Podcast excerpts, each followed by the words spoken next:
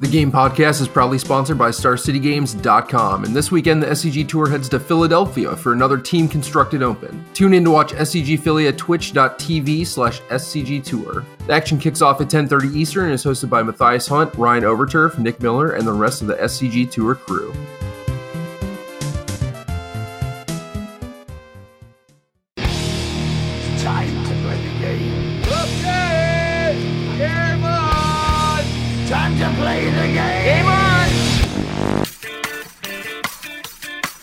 Everyone, welcome to the 60th episode of the Game Podcast. I'm your host, Jerry Thompson. Here with me is Brian Gottlieb, and his uh, screen name for Zencastr is Bob Barker. Come on down. What's what's up with that? Yeah, so Bob Barker. I think everyone who's like my age has the experience of staying home from school and watching The Price is Right. Like that was just the Yeah, you're sick, Yep. or it gets snowed in. the best possible thing you could do. Um, so I have a lot of affinity for Bob Barker. He was also a big animal rights activist, which I'm down with. Maybe some problematic interactions with women, but we'll leave that aside for the time being. I want to start Yeah. today with a little game. Uh, It's not quite The Price is Right, but I, I want to throw some facts at you and uh, see if you can guess them. And they all relate to the hot topic at the moment, the new standard format that we're playing right now. well, hold, hold up. Did you know that I was on The Price is Right? Like as a contestant? No, no. no. So, like, I attended a show. I'm going to tell this story really quick. This was before Pro Tour LA 2005. And uh, how it worked was I had never been on a game show before, you know? So, like, I didn't know how it worked. So, they just have all the audience members line up and they just like interview you one by one. It's just like, you know, where are you from, whatever, blah, blah, blah. And I'm like towards the end of the line, and we just have this group of like 15 Magic players or something. Mm-hmm. And they get to me, and they're like, Where are you from? I say Minnesota. And he's like, Oh, Minnesota. And I was like, Hey, we don't talk like that. From that, we just got like a pretty good banter going, you know? Okay. And it was pretty good. And I was like, Oh, I think I like killed this interview. Like, you know, people are telling me that, like, oh, you know, maybe you get selected to go up or whatever.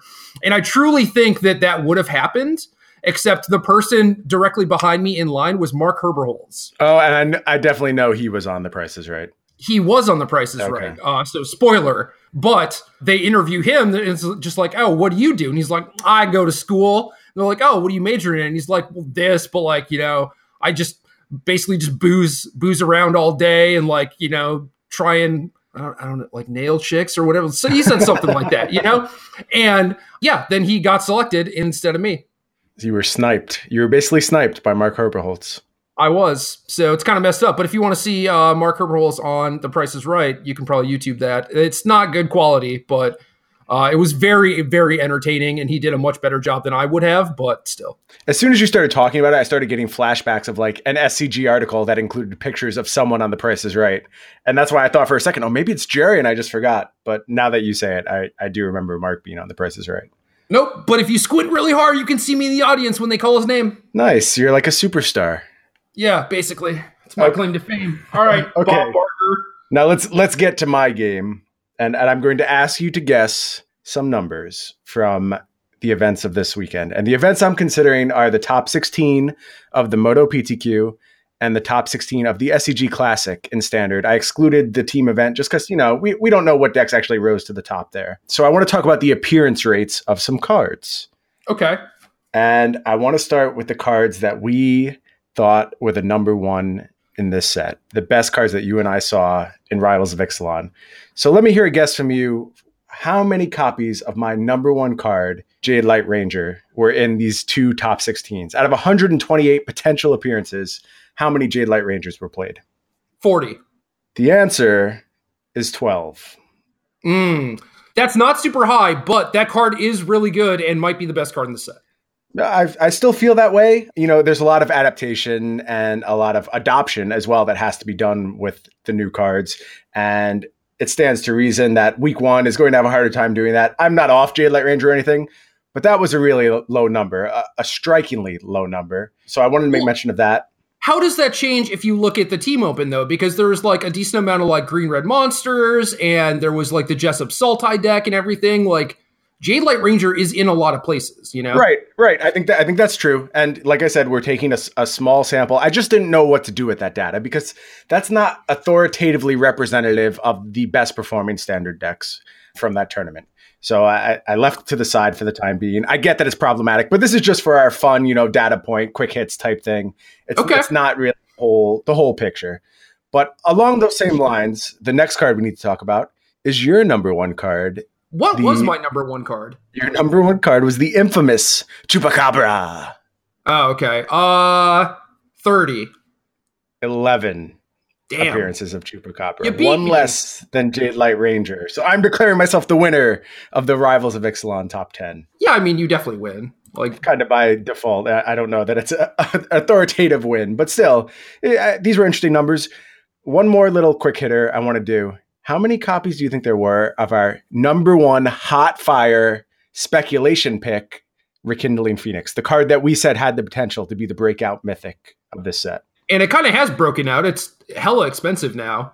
Mhm. It doubled in price since we did our podcast. Thirty. 24. So more than either Jadelight Ranger or Chupacabra. So you definitely got some some hot financial advice if you were listening to us. And and how many curious obsessions? Four. Uh, four. Yeah, there's four. Boom. So Thank you, You got Jeff it. Davis. I think that's more than a lot of people would have expected. So good call on that one. You definitely uh, alerted us to that archetype very early. His deck is hot fire. It's interesting. It's an interesting one. It's totally unlike anything else out there. And that's what we talked about it was going to enable, right? It was going to be a deck that didn't look like anything else on the planet. So Yeah, his deck is gas. It's just like kind of like a Boggles deck with Adanto Vanguard and has a bunch of cartouches and like very very bad one drops in Sacred Cat and Legion's Landing and you know bad in quotes like one mana one one life links. But yeah, his deck was sweet. I thought so too. Really nice piece of deck building. A couple more numbers hits before we get into standard more holistically. How many unique archetypes do you think there were across those two top 16s? Are you categorizing them yourself, or are you just going by what SCG named them? I because I'm using the Moto data as well. For the SCG, I took what they named, and then the Moto decks, I categorized them myself. So thirty six or thirty two decks. Uh, I'm gonna say fourteen. 17 archetypes. Damn. Yeah, that's I mean that's a big number. That's that's really cool to see this early on in the format. And granted, it's early on in the format. A lot of things can change, but I was excited and encouraged to see that for sure. Yeah, there's there's like 30 different decks on Goldfish listed. That's cool. That's that's a really nice place to start your format out. Uh, certainly better than what we thought we were going into, right? Uh, I mean, it's definitely better than last season. Yeah, for sure. And I, and I think it, you know, if energy was still around in its strongest form, we would not be looking at anything like this whatsoever. Do you want to guess the most played deck? Monored, No. Grixis, Well, Mardu. well hold on. I have some I have some caveats. I'll give you the hard answer. The the most Red played X deck. aggro. Yeah, that's the correct answer. If you're just going by individual deck classifications, the most played deck was Grixis Energy. Okay. seven seven copies. After that, Mardu vehicles, and Yeah. I've decided that we officially have to rename Mardu vehicles to Mardu freaking vehicles because that's just how it's always there. It does not go away. It it will always be present until these cards are out of standard. Mardu freaking vehicles will weasel its way into every top eight. Every time you declare this is it for Mardu vehicles, it's back. So it's now Mardu freaking vehicles, not just Mardu vehicles. Well, it's it's one of the decks that was the best deck at a point, and it hasn't had any banned cards, right? Like sometimes you played Ramunap Right. Ruins or whatever, and you had Ferocity in the sideboard, but Gideon rotated, and that was like the only hit that it really took. And obviously, like it hasn't really gotten a whole lot of new cards since it's doing like weirdo mechanical things, but yeah, it's it's still there. Uh, I hated on this deck in my article last week. You know, Mardu put up like a lot of good numbers, but basically I didn't really like Mardu because it didn't seem like it was very well positioned against the other aggressive decks, which I still think is fairly true. It's just that there weren't there weren't a ton of them, you know. Yeah, I, I think I agree with your assessment. I actually played Mardu Vehicles this past weekend to a PPTQ finals, so the absolute apex of competition. What'd you lose to? Mardu vehicles, Mardu Ah. freaking vehicles. In the final, it was it was a Mardu mirror. I got absolutely thrashed. I mulliganed a bunch and got ran over. But I, I mean, that's kind of what Mardu does, right? There's there's no room for weakness against Mardu, and that's why it excelled in week one. And if you really want to kind of get broader on this standard format, I think you want to classify Mardu as a as part of the class of Hazoret aggro decks. And if you start looking at things as Hazoret aggro decks, so you include things like red white, red black aggro, which lean, leaned more towards the red side, or even your build, which was black leaning towards the red side. Yeah. Uh, if you start including Hazoret aggro decks together, They represented 33% of the top 16 field Okay. across those two tournaments. I did see one Mardu list that had Chandra instead of Hazoret, which is kind of odd, but they were going up to Glorybringer also. Right. Yeah, I saw that list as well. Interesting approach. Uh, hard to say. I mean, that's one of the things about Mardu is that it's very adaptable. And in a certain expected metagame, I can totally see that being the correct call. I mean, I, I th- honestly think in the matchups like approach and, you know, basically any control deck that has a difficult time dealing with the Chandra, Chandra is more important than Hazoret quite often. Yeah, if you're expecting a lot of the Constrictor deck too, I think Chandra Glorybringer is going to give you a lot more percentage than. Yeah, I, I think you're right, and I, I, you know, I I play three copies of Chandra in my sideboard because I was just convinced it was the best card in a lot of matchups. I wanted to have access to a large number of them. I shared that list over in our Patreon Discord, so people, if they're interested in take on Mardu vehicles, can see it there. Was inspired actually by one of our Patreon supporters who did very well in the MTGO PTQ Yeoman Yeoman Five? Five. Yeah, I knew that. he put up a nice finish. I cribbed his deck list. I read his stuff on uh, like Reddit occasionally. He posts on Spikes. Yep, an active Spikes participant. Uh, so yeah, he gave me a little bit of inspiration. He said he liked the deck. I decided to give it a shot, mostly because I owned all the cards already and I didn't really have to go and buy a bunch of new stuff. But it was solid. It, it was good. It was exactly what you kind of want to be doing in week one, pressuring people's life totals, having those insane nut draws that Mardu's capable of. It still has the same fundamental weaknesses it always has. The mana is iffy. It has vulnerabilities to aggro decks for sure. Just like straight mono red is going to be a very difficult matchup sometimes, but it also still has the nut draws. So you could do worse than Mardu vehicles in the coming weeks. I definitely agree with that. One thing I will note though is it's week one, and obviously the decks that uh, capitalize on people like stumbling or just maybe building their decks like a little too slow uh, are going to succeed more often. Like we see beatdown decks win uh, the week one open fairly frequently at this point. Right. Mardu does things like a little differently too, where they have Heart of Kiran. So you need disenchants or fatal pushes, but like, you know, preferably more disenchants on top of your fatal pushes, right? Like you need a lot of answers to Heart of Kiran. And I think that is probably one of the reasons why Mardu did so well. I think you're I think you're exactly right. It was underprepared for. Heart of Kiran has not been the focal point of the format for quite a while now. It's kind of shifted into the the recesses of our memories, the dark days we spent under the oppression of Gideon and Heart of Kiran terrorizing us all the time. We've blocked it out at this point. So yeah, week one, it was a good time for Heart of Kiran to shine. Yeah, for sure. And uh, the gift decks have been doing pretty well, more so on Magic Online, but I think they had a pretty good showing uh, at the SCG as well. Uh, only two total gift decks across the two top 16s, but that may change if you go over to the team tournament. Like I said, I'm focusing only on the classic Yep. and the uh, the Magic Online PTQ. But I, Yeah. they've been all over the daily events all the time, so definitely a widely played deck that you have to be prepared for. And you know, I, I think people were kind of cheating on their abrades for a little while. Stop cheating on your abrades. Abrade's a very important card in this format. It's not a good time to get away from it. You, you want a lot of abrades right now. Yeah, I definitely agree with that. And if you're playing black green, like play two appetites in your sideboard, please. Like that. That is, this is going to be one of the points that I kind of hammer on in uh, my Star City article this week. Is just like play more disenchants.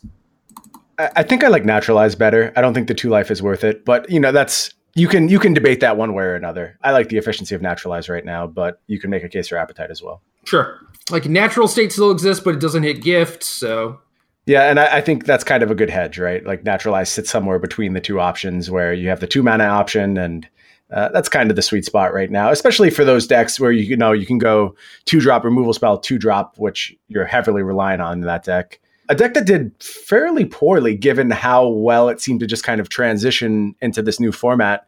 Uh, only one appearance across these two top 16s for green black. I think the deck has potential, but people are kind of just porting over old lists at this point and slotting in the new cards. I think it's going to take a little bit more creativity than that for green black to really shine. I mostly agree with that. And Green Black is one of the more popular decks on Magic Online. And again, there's like the whole thing with like uh, how many decks are actually going 5 0 and like which ones are they posting. And maybe Right. it's like an abnormal sample size of black green decks getting posted. So you don't actually know like the metagame share or how much, you know, that deck is actually winning. But it is very popular in the decks that actually get posted. So it is doing well and you know i think that's another interesting conversation is like why are these decks performing well in uh, different settings but who knows Yeah, it's probably too early to say at this point. I mean, uh, we don't know if there's any like homogenization, how different all these fields have looked from each other.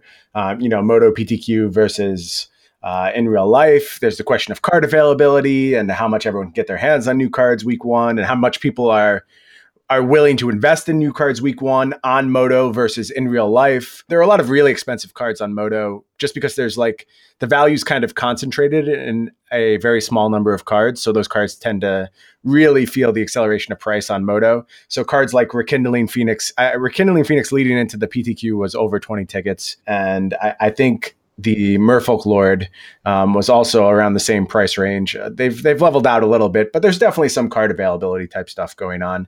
Uh, speaking of the Merfolk Lord, zero Merfolk across either of these top 16s. Not surprised. That deck is not good. Uh, at least in its current incarnation, it's not being built properly as it stands. So, and, and I don't know the correct answer, but I just know the lists I've seen are not a threat to this format as it stands right now. Yeah, it's just go wide, make some make some fishies and hope that's good enough? Like, who does that beat? Nobody doesn't beat anyone right now, and that's the big problem. I don't remember if we discussed this last week. I, am starting to come around on kind of the idea that you play a lot of the like the Merfolk, find another Merfolk guy, and just make sure you always have Kumena no matter what, because you you don't do anything without it. You're completely worthless. But even still, that strategy is not going to be good enough against a bunch of decks. So uh, I don't have the answer yet. I'll I'll keep thinking about Merfolk, but I think you fishhead should probably wait until that gets sorted out a little bit more. Yeah, I definitely agree with that. I don't know what they're supposed to be doing. I don't know if nope. I don't think like the right of Flourishing Tishana stuff is necessarily correct, but I don't know.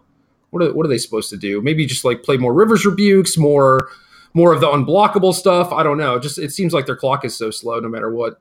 I mean, this sounds really stupid because this card's never going to get printed in a modern context, but they need like opposition, right? Yeah. Like that's the card that a deck like this is missing. If you're going to do this strategy, you need some way to interact where, or like a lock piece or something. Thankfully, we're never going to see opposition again, but that's the card that this deck's missing. I mean, even collected companies, something that's like, all right, you have a pile of creatures. Like, what is the spell that you get to play in your pile of creatures deck that actually kind of pushes you Amplifies it? Right. I, yeah, I, think that's a good way of looking at it. And they're lacking that spell right now, as far as I can tell. Maybe someone smarter than me can figure it out. Unsummon ain't it.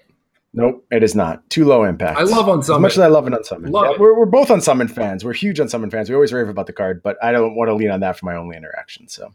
Yep, definitely agree. Uh, so, talking about Black Green a little bit and how they need to innovate, uh, some of my limited experience has just been like, oh, like maybe these cards are good and constructed. I don't know how much limited you've been playing, but Ascend is not that difficult to achieve, especially if you're like actively trying to do it.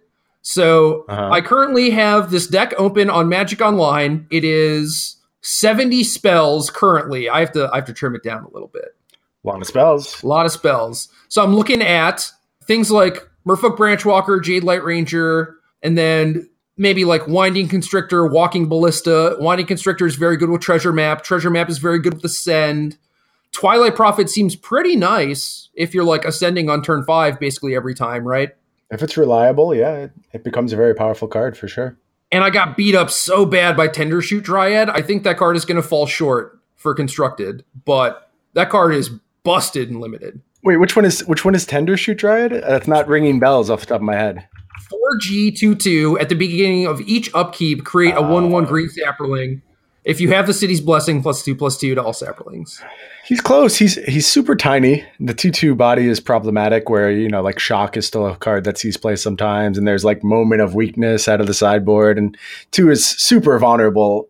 Uh, you know, as vulnerable as that card already is to just regularly played removal, like Abrade and right. But but check this out, right? So you're doing things like treasure map and the uh, explore creatures. Yeah.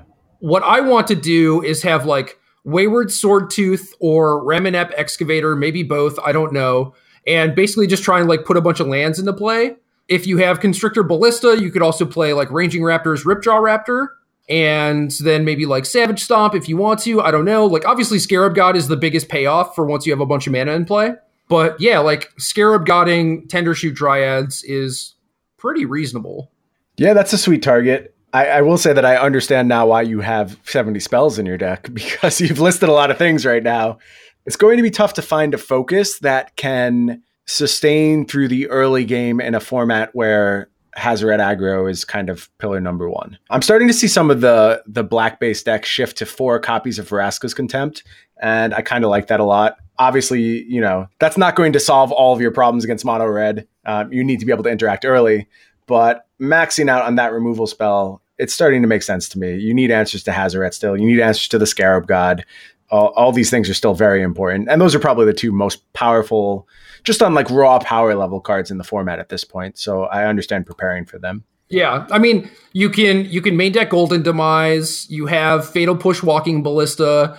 I could stretch the mana and play Gifted Aetherborn. You know, like there are a lot of ways that you could take the deck to make sure that you're you kind of like solidify yourself early. Obviously, there's Chupacabras and stuff too. Another cool thing is uh, like if you have Champion of Wits with Excavator and Wayward Swordtooth, you kind of go off with Evolving Wilds, put a bunch of permanents in play. Hour of Promise almost gets you halfway there to ascend. Yeah. If you actually bink it, make the zombies. You can like Tetzimoc from hand and Scarab God of Tetzimoc at instant speed, so that's kind of sweet. I love everything you're doing in this deck. I do not see a coherent deck now, but all these individual things you're telling me about, I, I absolutely love. So okay, get so this the, together for me. I like it a lot. The last thing, the last thing, and this this is the hotness right here. This I might actually incorporate into real decks. Timestream Navigator. Really? That's that's like the huh. that's like the best card to Champion of Wits away, and then Scarab God later. You just win the game. It's a beautiful Scarab God target for sure. But if you're scarab, like it, it, falls under that category. Is if you're scarab godding, you're probably okay, right? Like, do you really need the extra turn tacked onto the scarab god? In some spots, yeah, it's going to win you the game. But how much have you played with scarab god? Because I've definitely had a bunch of games where like I just cast it and still lose. You know? Yeah, yeah. I, am oversimplifying. I, I mean, I, I, don't think it's a you win the game on the spot. But when you're talking about like having the mana to bring back your navigator and not be dead on board, and then having the mana the next turn to get your extra turn out of it, like you've already gotten to a fairly advanced state in the game. Right. I mean, you you need two activations up, right? So that you can activate it, untap, hit them, time walk, reanimate something else, and then hit them again. At the very least, like you might not kill them, but at least you get like the extra turns worth of animating things. Uh huh. And it's not like it's a huge investment, man. You just champion wits that thing away, or you just cast it early, and it's like a thing cast that they're gonna have to kill eventually. Who cares? I like this idea. I mean, you're kind of presenting this. I don't. I don't know if this is your intention, but you're presenting a deck that has a very bifurcated approach. Like it, it's it's good in the early game, and all these cards scale into the late game very authoritatively. Like things right. like Champion of the Wits being able to play in the early turns. Uh, Scarab God, as you hit this monumental amount of mana, now it's it's even more effective. So I, I like the idea of a deck that is kind of bipolar in its approach to the game. Like it, it's as functional in the early game, but everything is just also scaling into the late game at the same time. And the explore cards do a nice job of that actually. Like the way they kind of uh, aid in filtering through your deck. It, it, all plays well together. So it, it's kind of a new, newer method of deck building, I would say. Like I, I don't think you really see a lot of decks built in that fashion. Like at, at, least in terms of a per card basis, because you're listing a bunch of cards which have that split personality where they're able to go in, in both the early and the late game. So interesting. Yeah, there's there's a lot of different ways to build this deck. Mm-hmm. But basically, I just want to have like the normal black green Sultai early value stuff, but also have some like kind of turbocharged way to put lands into play. And then that makes your Scarab Gods basically unbeatable.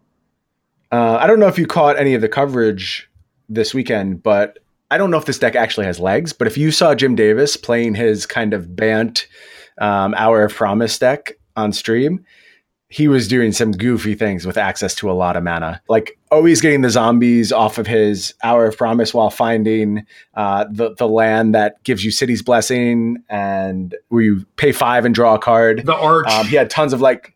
Yeah, he had tons of Thaumatic Compasses all over the places. So he's sitting and play with like three mazes of Ith and just completely has his opponent locked out of the game. A really interesting approach to deck building and, you know, kind of emphasizing some of the same ideas that you're talking about, where playing a, a split personality game and, and, scaling really well into this late game with all the mana in the world and, and a lot of tools to maximize that mana. So yeah, in, interesting stuff. Uh, there's a lot of room in deck building. We're going to be kept in check by Hazoret. That's good though. Like you want that as a limitation on the format. You don't want to just be able to go off the chain. You want to have to give some consideration to the early game. Otherwise, we'd all get bogged down in mid range mirrors all day. Right. So Hazoret's an important piece of the puzzle. If you can find a way to answer him and still get to this late game place where you're doing these powerful things, then you have something special for sure. Was was the Bant deck one of the decks that he posted? I don't I don't recall seeing it in his article. It's possible he did, but I, I think he was talking more about SRAM. Yeah, and, yeah, And the Bant thing kind of came out of left No, field. it's just uh, about heroic, basically. yeah, that's what I thought. Okay. Yeah, it it wasn't what I expected to see him playing. And I, uh, he actually played the SRAM deck the next day in the Classic. He only played the Bant deck in the team event. So, so maybe that says something about how viable he actually thinks the deck is, because obviously, if he's playing the classic, his team didn't make day two, and he was playing a new deck when it came time for the classic. So, I don't know. It looked awesome on camera. He was doing really powerful stuff and scaling really well into the late game. But I, I'm down with Treasure Map Ascend. I, I'm sold on Treasure Map. I mean, I, I'm convinced there's something there, and obviously it enables Ascend very well. You know, I played Black White in the Moto PTQ. Deck wasn't great. Kind of knew that going into it, but Treasure Map impressed the crap out of me. Like it's it's just a really really strong card. Yeah. There there is some strat where you get to go over the top of your opponent. I'm convinced of that. Someone will find it. I look forward to that because that's one of my favorite things to do in Magic. So hopefully it comes to fruition soon, and I can happily play that going forward. Yeah, and we'll we'll talk about this maybe not right this second, but definitely at some point. Uh Modern Pro Tour is in 2 weeks effectively, basically a week like once this goes up, but yeah, I kind of wish it was standard, man. I was going to ask you about that, and I have to assume that's kind of a shared feeling among a lot of people. This is an exciting standard format, and I, I was going to ask: Are you regretting that you don't get to play standard at this Pro Tour? Uh well, it would mean that I would have to do a lot of work. So, so you're enjoying taking it easy? yeah, it's kind of a toss up really. okay, that's fair. So yeah, I, I guess like I want your report on modern. You've been putting in all this time. I'm happy to just sit back and listen. What, what's up with modern? So the problem with modern and specifically the modern pro tours is that everyone ends up trying to kill you. And I have generally not enjoyed being the person who's playing like the turn five deck when you continually get paired against turn three decks. And Hmm. everyone playing these turn three decks is generally what leads to something getting banned in modern, which is another downside to there being modern pro tours. But I'm just going to play some deck that kills my opponent, hopefully. That sounds like a good approach to me. And are you focused more in that kind of turn three type range? Is that what you're gearing for right now? Uh, either turn three range or turn four or five, but has positive matchups against the most popular decks. Okay. We've talked about modern a bunch, and you know I love that approach. I, I think you have to be doing something proactively powerful, especially going into a pro tour. So I, I felt this way in the past where it's like, man, I, I, I want to win like a pro tour on my own way, like my own merits, you know, like I want to just like have an innovative deck and like play complicated games and like win that way and stuff. And it's like, nah, I'm gonna be playing one mana permanence. I don't know if it's like, you know, Death Shadow, I guess Killing Fiend is a two mana card, like Slippery Bogle, just something stupid, Amulet of Vigor, who knows what it's gonna be, but it's gonna be something. It's kind of what modern's about. I mean, part of being a good magic player is recognizing the limitation the format's placing on you. And modern is placing some very severe limitations on its players. Uh, I think that's part of why people love it. But it also stifles a lot of areas that you and I like to explore typically. I'm trying to be kind. I mean, we know, we know how it is when you sit down playing a bunch of modern. Uh, modern's one of those things that I've grown to love in small doses as relief from standard, but I do know what it's like to really sit down and grind some hardcore modern testing, and it can get frustrating at points. Yeah, for sure. And I don't know. I, I enjoyed the Grixis Death Shadow games and, and stuff like that, but it's like I just don't think that you can do that for this Pro Tour. You just can't. Do you have any predictions? I mean, you talked about maybe targeting what you anticipate the most played deck being. Do you have any predictions you want to share as far as w- where you see that going right now? It's, it's weird because real life is like Grixis Death Shadow, Jeskai Control, like the the ramp decks like Titan Shift and Tron. So it's just like the format is a little slower, or at least appears to be on the surface. Like the Mardu Pyromancer deck is doing really well. The blue base decks are Hmm. like, you know, either blood mooning you or putting together some nonsense combo that may or may not kill their opponent. So it seems like maybe I'm supposed to be like casting Glistener Elf or whatever and just just killing them. It's hard to argue with that. I mean, get your opponent's dead. That's a, that's a good approach throughout the history of modern. Yeah, I, I'll be honest. I, I haven't thought much about modern. I, I'm leaving that to you uh, and your expertise right now. I'm I'm glad to sit back and watch this pro tour.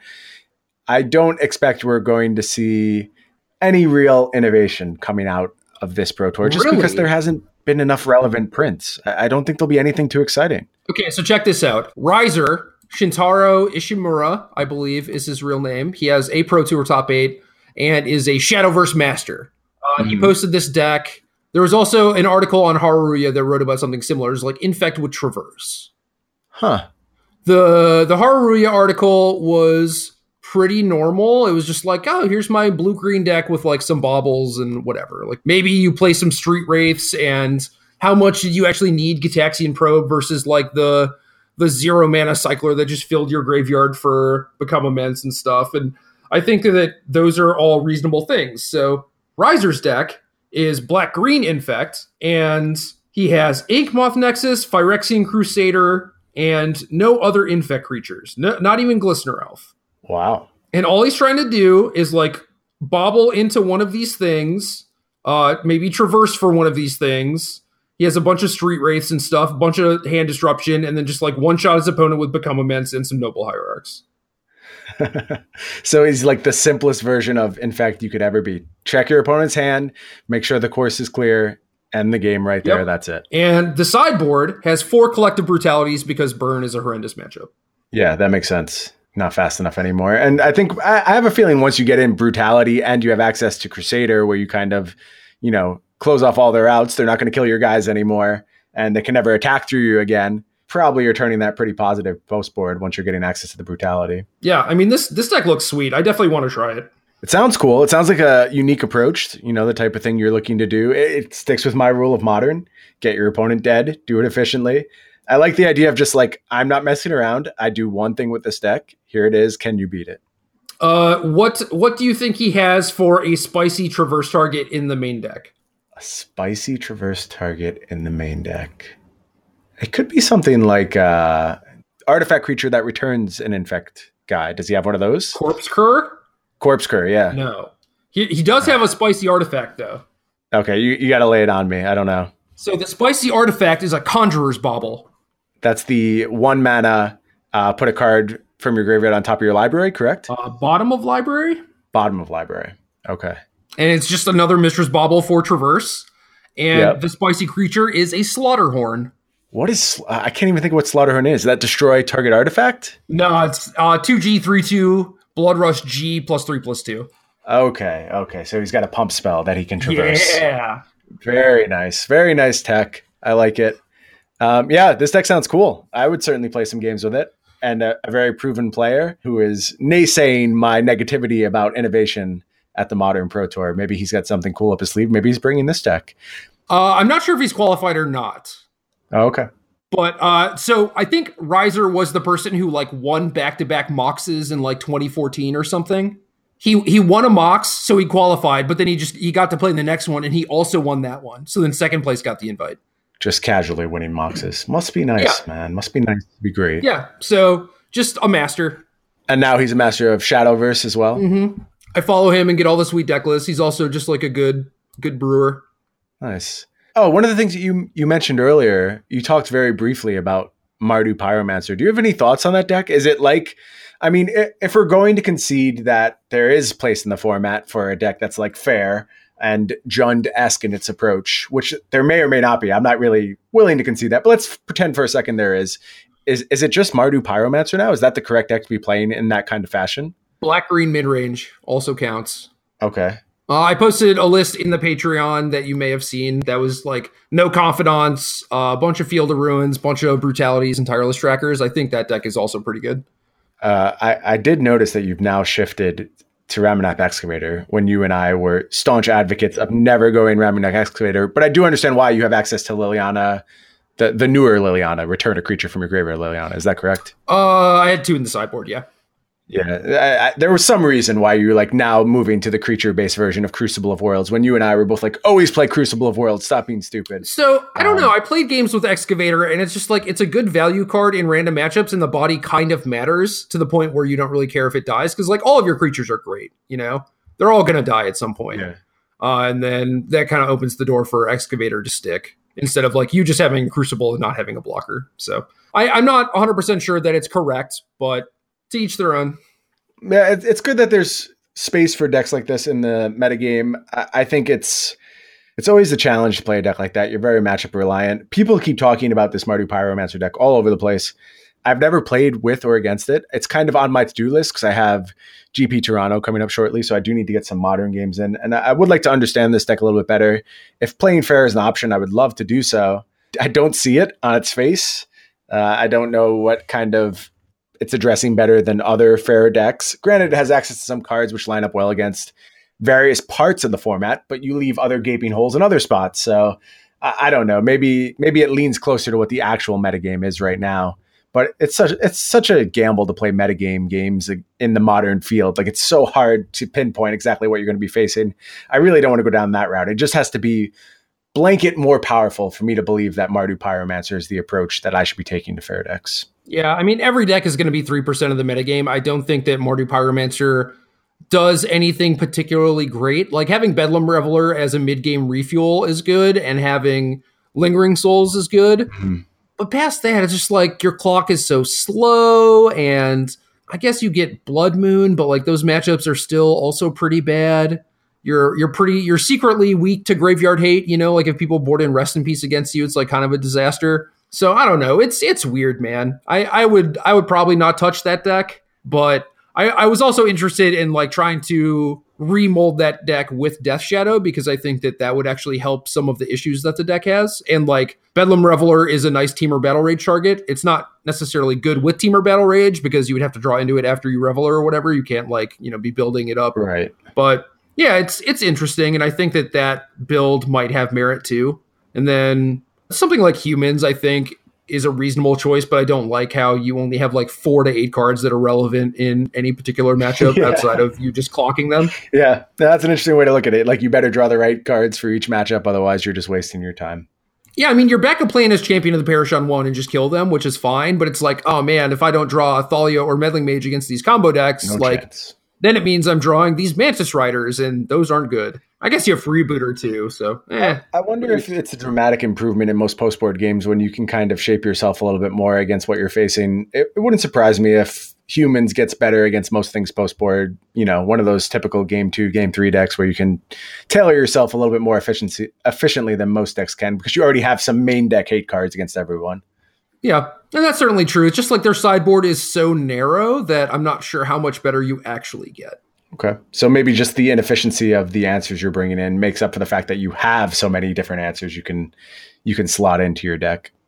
Well, it's just any any like if they're playing combo, you get three sin collectors. Like, is that enough to actually like sway the matchup? I mean, maybe with mana acceleration and phantasmal image and stuff, it is. I don't know.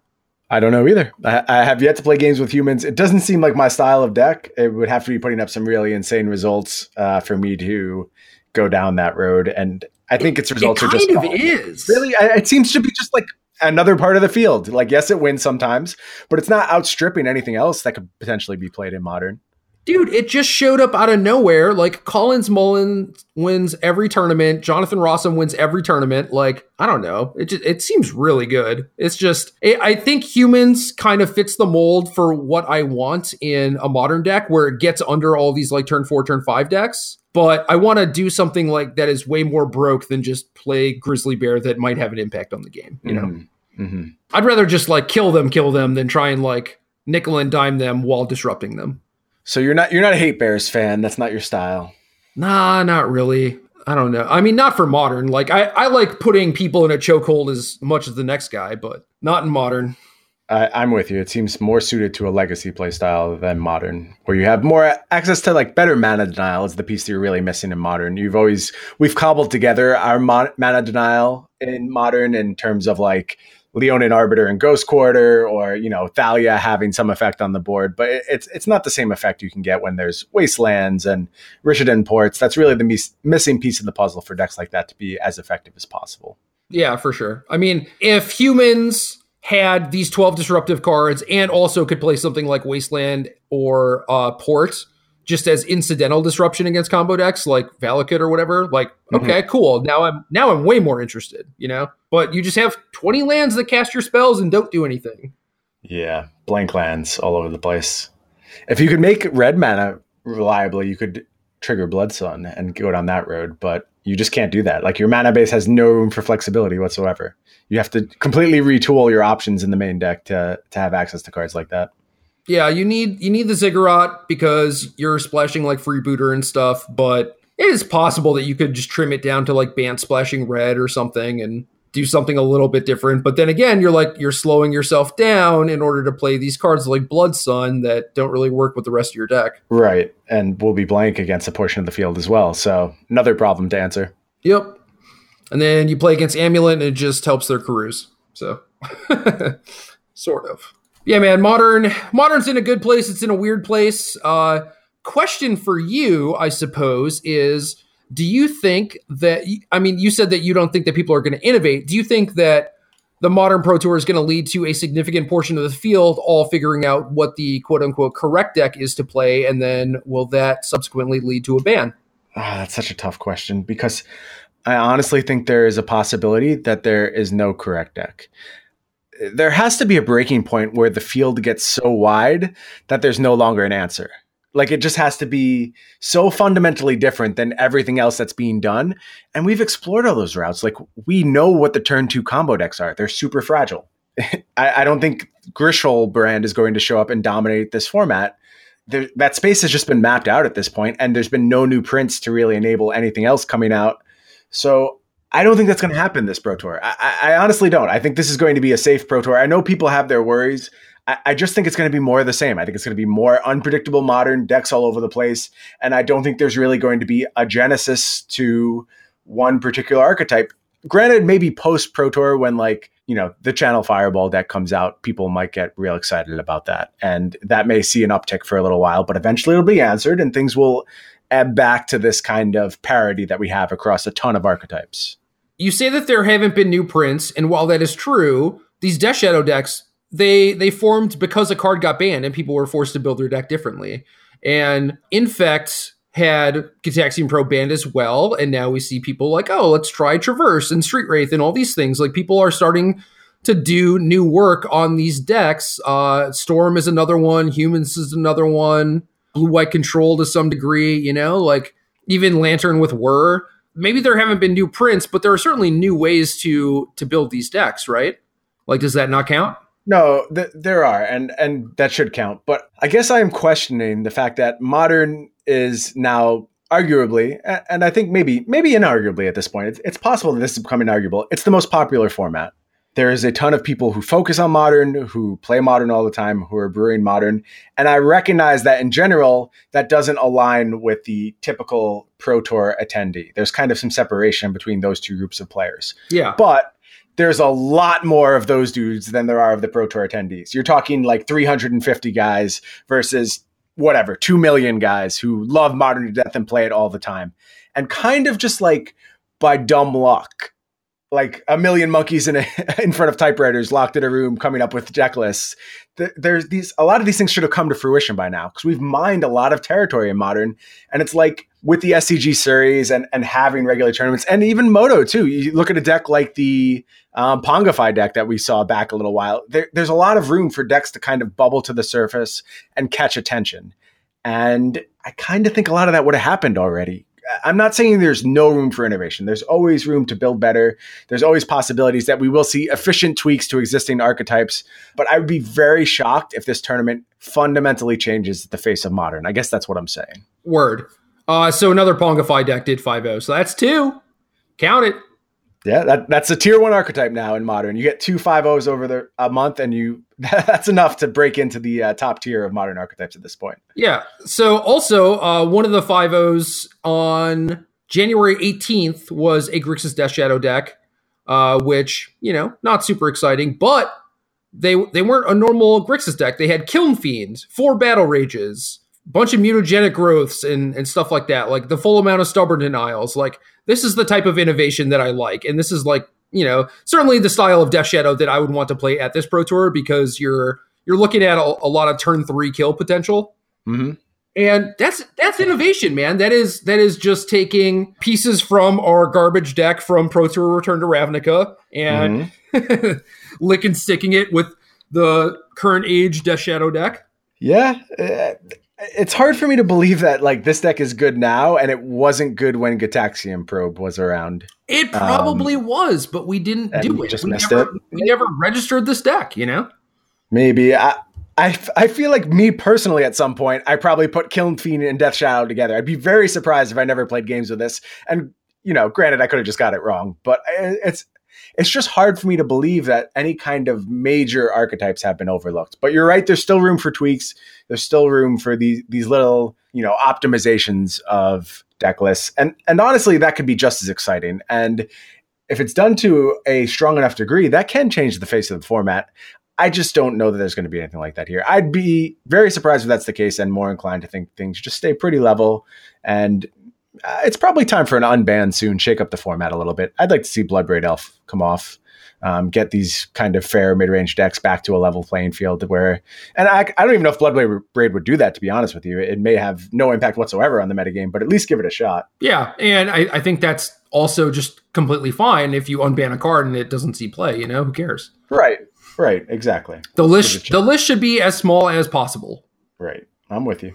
Uh, what else? Do we have like Traverse going into like Green Sun Zenith territory at this point where it's just showing up in a bunch of stuff? And granted, Street Wraith is part of that problem. I- don't think Traverse is problematic. Like, it's fundamentally fair enough. It, it's not troubling me on rate, I guess. It's Oh, I, I'm just saying is does Traverse existing mitigate the necessity for Green Sun Zenith to be on the ban list? Like, since you have Traverse, do you actually need Green Sun Zenith to be banned? I believe so. I, I mean, you're never going to talk me into Green Sun Zenith while Dryad Arbor. So if you want to propose a situation where they swap and Green Sun comes off and Dryad Arbor goes on, I'll start having that conversation. But as long as there's a one mana rampant growth that's also a tutor for every creature in your deck, you can't really convince me that there's place in modern for Green Sun Zenith. I, I do like the idea of exploring a Dryad Arbor ban. I think we've talked about that before. But yeah, you you can't sell me on the idea that Traverse is would force Green Sun Zenith out of the format as it stands right now. the reason, the rationale behind banning Green Sun Zenith was that uh, there was a concern that a lot of the green decks would all look very similarly. And I think that between Traverse, Collected Company, Court of Calling, things like that, I think that it's pretty easy to say that that is not the case. Fair, yeah. If I mean, if that's the main concern, and, and if you want to believe that as the reason why Green Sun can't exist in the format, then I'm with that. Uh, that makes a lot of sense. But again, I just don't believe that to be the reason. I, I think it has a lot more to do with Dryad Arbor than anything else. So Sure. Uh, well, what if what if we unban Green Sun Zenith but ban the foil Dryad Arbor, the one that looks like a forest? that one especially has to be banned, but all Dryad Arbors has to go. no Oh, more man. Dryad Arbors. They all have to get out. But that one should have never been printed and should be banished to the depths of Magic Hell. I don't ever want to see that Dryad Arbor again. I agree. Uh, what about something from Lantern? What happens? What happens if there are a bunch of draws at this Pro Tour? Something probably finds its way to the ban list. I mean, if it's if it, if there's a, a problematic logistics issue, that's probably the best way something gets banned from this pro tour. And if, if en masse everyone decides Lantern is the best deck, and every single round goes to time, and there's the end of the day is all. Uh, the end of day two is all lantern mirrors, and the top eight has four lantern decks, and we're watching more lantern mirrors. Yes, you'll see something from lantern go away on logistical reasons. I'm sure Wizards is probably shuddering at the possibility of untimed rounds with Lantern in the top eight. Talk about a nightmare for viewership. It would be worse than the the eggs top eight where Sifka won. Yeah, Just an absolute disaster. So I'm, I'm sure that's on their list of concerns right now. I I do think there's a possibility of a logistics ban for something in Lantern at some point. I don't think we're there yet because it's such a small portion of the field. But if that changes dramatically at this Pro Tour, those cards will find themselves on the watch list real quick. Canister is qualified, and he did just 5-0 a league. Just saying. He could be the guy. He could be the one to undo Lantern Time. I mean, it's him, Sam Black, BBD. Those those are my three Lantern homies. I think for their Yep. this, this tournament. Seems plausible, and if, if it doesn't extend beyond them, it's it's not a huge issue. But if some like if some testing group, say like the Channel Fireball face to face configuration, they have twenty five representatives come and play Lantern, uh, that's going to be problematic for Lantern's continued existence in modern for sure. If that team all decides to play Lantern, Godspeed. Yeah, I, mean, look, I'm not saying that's going to happen, but those are the circumstances under which you you might see a Lantern of Insight banned. Yep. Maybe the most innocuous card ever banned. Yeah. if that was the case. I agree completely. I mean, if you if you're going to ban Lantern of Insight, unban Green Sun Zenith. it just doesn't make any sense. This could be the tournament for Amulet. I think Amulet is another deck that I've kind of been given props here and there, where it's just like there there are a few people who are specialists with this archetype, and I'm not sure if any of them are qualified or not, but it is a very very scary deck. Did you get in some amulet reps on your side of the table, or, or, is it something you've been considering, or at least at some point you put through the ringer and maybe ruled out as not for you? I don't know, man. I was one of the OG people that was playing Amulet. I like the deck. I know. One of the first times I ever remember you and I collaborating on a deck, it was in a Facebook group talking about Amulet, like way back before it had any success whatsoever. It was, yeah, it was like 2012 or something. Yeah, a long time ago. So I, I know that's an archetype that you certainly have some fondness for. Yeah, and now now the the lists that are showing up have four Lotus Blooms, which I'm kind of down with. Ooh, nice. Get that fast mana in there. Hive Mind is back in the sideboard, also down with that. Yeah, that was one. I know we had Hive Mind in our early list. Uh, oh, was yeah. definitely where we started. Yep. So I don't know. I mean, I, I think the deck is good. Like, I don't know. I don't think I would play it. I mean, is there? Can you think of a set of circumstances that would draw you to Lantern? Like, that's the thing is, I can't even envision a metagame where I'm like, "Yep, I'm playing Lantern now. This is, or excuse me, I'm playing Amulet now. This is definitely the correct deck." I think if there was like a lot of Tron and Valakut, and I just wanted a deck that was a little bit faster and like Amulet was a little more consistent, because like those those decks just like can't interact with Amulet. You know, like they can kill your Glistener Elf or whatever like they are set up to be able to kill small creatures from time to time, right? So I think it is possible that there is a metagame where I would want to amulet people, but when there's also like Storm running around, I think I just want to try and kill them with creatures because it's much faster and much more consistent. Yeah, I, I guess I would also argue too that if like you're coming into a metagame where you're choosing amulet to target Valakut and Tron, then lands are already wearing the target to some extent. Yeah. And that's problematic and you know, I, am not trying to shoot holes in your theories. Obviously, you're that's a whole thing to unpack in and of itself. No, I but, was uh, I was just throwing out some like weirdo hypothetical. You know, just like in in theory, like this is me metagaming where no one is metagaming against me. You know, like I'm right. not necessarily thinking about that next level. Right. And and that's exactly to my point. I, I don't know exactly where it slots in because there's all these other factors that you'd have to determine and uh, your guess when to play it is as good as mine. I just don't know at this point. So yeah, I mean, I I, I kind of hope that I, I consider blood mooning for this pro tour too, but it's like if the people who qualified, like a lot of the PTQ players, are playing decks like Tron and Titan Shift, they're probably going to stick with it, and then that means that the door is open for these slightly faster decks to come in and beat them up. So I thought about just like blood mooning people, and certainly that's going to be good against a small-ish portion of the metagame, like you know maybe 20, 25 percent or something. But mm-hmm. I'm also just you know, probably going to get beat up by the people who are trying to attack the land based strategies in different ways. Right. And, and I think you can argue that that's like Blood Moon still remains a checklist card. Like it's a card that you're conscientious of in your deck selection and deck building. Like, am I just scooping to Blood Moon? Sometimes the answer is yes. But quite often, I think decks are still making a concession here or there where they're trying to mitigate the effect of Blood Moon especially in a pro tour field, I could see that being more apt. Like people just don't want to give their day away to, oops, I got blood moon. To like, they're going to have plans to kind of circumvent that scenario. So yeah, but blood moon has historically not been super popular at pro tours. So I don't know. That's also kind of interesting. But you know, hey, Kiln Fiend and Temur Battle Rage are red cards. So blood moon me. See see what happens. Yeah, still casting them, no problem. No problem. Might be tough to cast my ops, but you know, whatever. You'll be fine. Don't worry about it. As long as you have Kiln Fiend, everything will be fine. Ooh, the deck does have four Manamorphose. There you go. Great. You win. Easy game. Yep, game over. Man, I want Kiln Fiend to be good. And I want I want to I want Josh Joe to have to play Kiln Fiend in every pro tour. So is he is he a Kiln Fiend hater? He strikes me as someone who would be a Kiln Fiend hater. Well, the only modern pro tour he played in was the Niv Magus one, and he played that. Oh, and he was on board with Niv Magus? Yeah. Okay, so he's definitely a Kiln Fiend hater at this point. He's oh, had yeah. nothing but horrible experiences. Yep. Oh and 1. Try and slip some Niv Magus elementals into his deck. That's really what you that should be your main goal for this tournament. Dude, I still have Just those. Throw. Great. Nobody's ever going to want them. You'll get to keep them forever. You'll never have to sell them. oh, I'm just going to give them away to some poor sap. Probably a good idea. You don't want to get stuck with those. Oh yeah, I, dude. Every time I see him, I'm just like, what the hell? God damn it! just bad memories. Anyway, uh, do we have a, a question?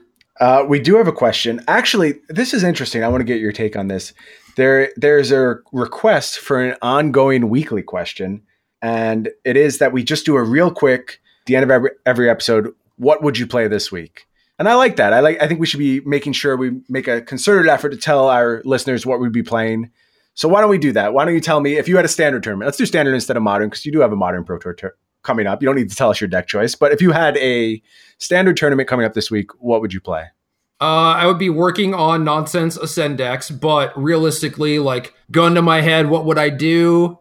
Uh, Grixis Energy. It looks like the MODO lists are all like Supreme Will, Glimmer of Genius, Torrential Gearhulk, and I don't think you can do that in this format. I think the format's like a little too fast. So if you can cut the red red cards and cut the big Torrential Gearhulk nonsense and actually focus on just like beating up on aggro decks and uh, like God Pharaoh's Gift, then I think you're in a good position. Other than that, I don't know. Just like Sultai stuff is probably pretty good, but realistically, you're probably supposed to be attacking people still.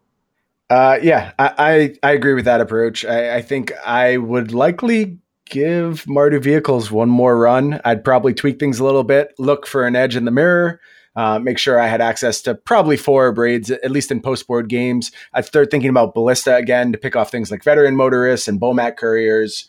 Uh, it could be Ballista's time to come back. Um, but I, I, like one more run for Mardu vehicles. Outside of that, I'd probably be exploring I had a friend this weekend who who played basically what you're talking about, Sultai Good stuff with Branch Walkers and Jadelight Rangers, and eventually getting to Scarab God and, and getting away from the Constrictor, the Winding Constrictor package. Yeah. Starting to think Winding Constrictor is a trap for the Green Black X decks, and you kind of need to get away from it if you're going to find success in this format.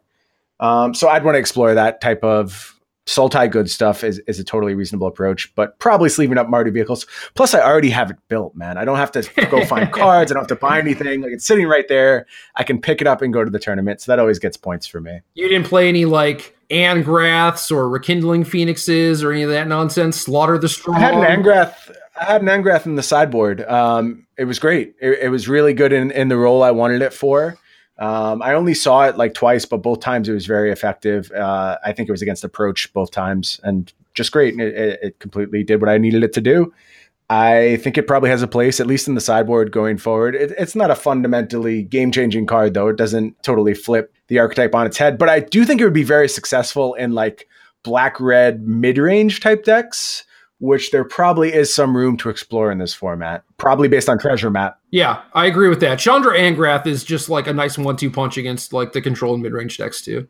Right. So if I'm just mushing together some cards in my head real quick, you're talking like cheap removal, fatal push a braid, treasure map, Chandra, rekindling Phoenix has a slot in this deck. Certainly, you can play some number of glory bringers and kind of take it from there. An Angrath or two. I, I, mean, I think that's a good base for a successful deck. You can explore Gonti if that's a card you're interested in, if you think you have to win kind of attrition type games. Um, you have to find a nice three drop like piece of glue to hold the whole thing together because you're really heavy on the four drop slot right now because you're going to want some Vraska's Contempts as well. Yep. You probably have to max them, honestly, to have success in this metagame. So there's a balancing act to be done. I, am just sketching it real quick out of my head right now, but definitely a fruitful area to explore. There's something there. Yeah, you also have like Glint-Sleeve Siphoner or Gifted Aetherborn at the two mana right. slot. Direfleet Daredevil is not completely embarrassing. I think the the glue, like the divination type thing, is just treasure map. Probably. And and actually, you know, I got to the point with my black white control deck where treasure map was so important. I was playing copies five and six in Azor's Gateway. And I'm gonna be honest, that card was pretty good. Yeah. And I totally didn't expect it to be. But I, I won a game against blue white cycling where they were making like nine drakes a turn but I was tapping my uh, flipped Azor's Gateway for like 33 mana and just killing all of their drakes anyway. And there was nothing they could do about it. It was great. It, it felt awesome. How did how did you have so many cards? No, it's it's not cards. It's life. No, I know. Uh, but like, how are you killing all of their drakes all the time? Profane procession, bro. Obviously, uh, come yes. on. My mistake. I, I, guess I did leave that out. That's kind of an important piece of the puzzle. but yeah, profane procession. I just went off and obliterated their board. So yeah, I, am kind of a, a little bit of a believer in Azor's Gateway, but with the caveat that Treasure Map is better. So you really need to be in the market for like Treasure Map 5, Treasure Map 6 before you're exploring Azor's Gateway. Yeah, and I, th- I think like these these Black X mid range decks are kind of in the market for that sort of stuff. Like if if, Right, if it's right. not Azor's Gateway, then it's Glint Sleeve Siphoner or something along those lines. Sure. Yep. Reasonable, reasonable cards. Still a lot of turf to explore here. So I, I definitely am excited to play some more standard. Dude, me too. I'm I'm currently in a league with some uh, some mid range garbage, but I want to try this go over the top stuff. See see what I can do. Yeah, it seems fun to work on. It's a it's a complicated puzzle to put together. Anytime you sketch out a deck and you have 70 spells, you know you have a lot of options to sort through and a lot to figure out. So that should be a fun process. Yeah, man. I just I just want to get that Siggy's blessing just every game. Mm. S- Siggy really needs to make a version of City's Blessing which has his face on it. If he doesn't show up for that, prepared for that at the Pro Tour, Oh, he's got to win an invitational or something, right? I mean, I would just commission it on my own. If if my last name, if people referred to me as Siggy, I would certainly have already made the Siggy's Blessing uh, token to carry around with me at this Pro Tour. Yeah, maybe I'll have to get one of his pro player cards. Good idea. That's a good approach. Yep. Uh, also, cool news. I got our tokens in the mail from Inkland Customs. Oh, nice! Very exciting. If people haven't seen our tokens, they're they're so good. They're Uh, just awesome. Yeah, so I posted some pictures on Twitter and I'm going to be redoing the Patreon sometime when I get back. I already have the numbers sketched out. Brian, I have to send them to you and, you know, have you check off everything and give me some ideas and stuff. But yeah, I got some some new rewards coming. So I think that's going to be really cool. And Jessica England did a fantastic job on these. So Yeah, I'm I'm excited to be able to share those tokens with everyone. And also, you know, kind of on that point, our Patreon has shown some really good growth lately. Our Discord keeps getting busier and busier. I think people are, are really enjoying kind of the discussion we have over there, the the approach everyone in that group takes to magic and the collaborative environment. You know, I think when we add these newer rewards to the mix, there's basically no excuse to not be a Patreon anymore. We're just we're giving all the value. well, we're trying to. We're trying, Trying, to. we try, we try our best. I, I, I think we're we're very patron minded. We we try and give our best to our fans. Yeah, I, I definitely agree. You know, and uh, I can't wait for these rewards to get updated and everything. And then uh, a few months from now, I have some other cool stuff that'll show up in my mailbox, and that'll be even sweeter. yeah. Can't wait. Can't wait at all. Dope. All right. Uh, so this weekend is GP London for me. You have another PPTQ or anything? Uh, I, I'm assuming there's a MODO PT. I haven't looked at the schedule, but I'm assuming there's a MODO PTQ that I'll probably be playing. All right, playing some Mardu doos. Yes, sir. For the time being, and, and unless you figure it out, unless you get that City's Blessing deck together before then, you I let me don't know. Know. I gotta. I gotta Sight play. unseen. I trust you, man. I trust you. I gotta, I gotta play modern uh, leagues with Kiln Fiend.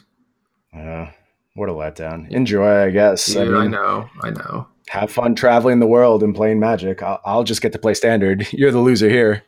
I mean, you're not wrong. I'm, I'm playing Rivals of Ixalan Limited, where they're going to have a 4 4 unblockable on turn three, and then it's going to be the exact same stuff in Modern. So, yeah, yeah. Maybe I am the winner this time. this, this would not be uh, the most exciting Pro Tour of all time, but I like traveling and I, and I like Spain a lot too. So you, you get that at least. uh, I guess, yeah. Sure. Yeah, not not not your cup of tea, huh? I'd rather stay home. Okay. I, I, I know that I'm ungrateful. I know that uh, there are a hell of people out there that would happily, you know, trade spots with me. So I try not to, you know, I, I try to just be thankful for what I have, you know, and I'm, I'm certainly glad to get to play in another pro tour because that is always fun. It doesn't matter if it's like just mono cold snap limited or what. So Right. I, I mean, I, I- don't think you're being curmudgeon about the experience. I think there is a lot of like logistic headaches that come with having to leave the country and travel a lot. And you love the magic aspect of it, I think, more than you like the all, all the uh, ancillary stuff that goes with it. So, that is, that is definitely true. I definitely take that stuff for granted, at least a little bit, at least a little bit. So I, I try not to, I try to keep things in perspective and everything, but it's hard sometimes. I understand. I'm with you. That's okay. Next time we're traveling together for a pro tour, I'm going to amp it up. I'll, we'll, we'll do traveling together. We'll do backpacking. We'll go crazy. It'll be awesome. And we'll just be vlogging the entire time, and we'll have our foil Yeah. tokens, and it'll be dope. Mm. Handing them out to random people on the streets. They're just like, who are these No, guys? no, handing no, no. They have to. They have to sub to our Patreon first. Oh, okay, good idea. Make it tough. Patreon.com/slash The Game Podcast. Yes, sir. That's game.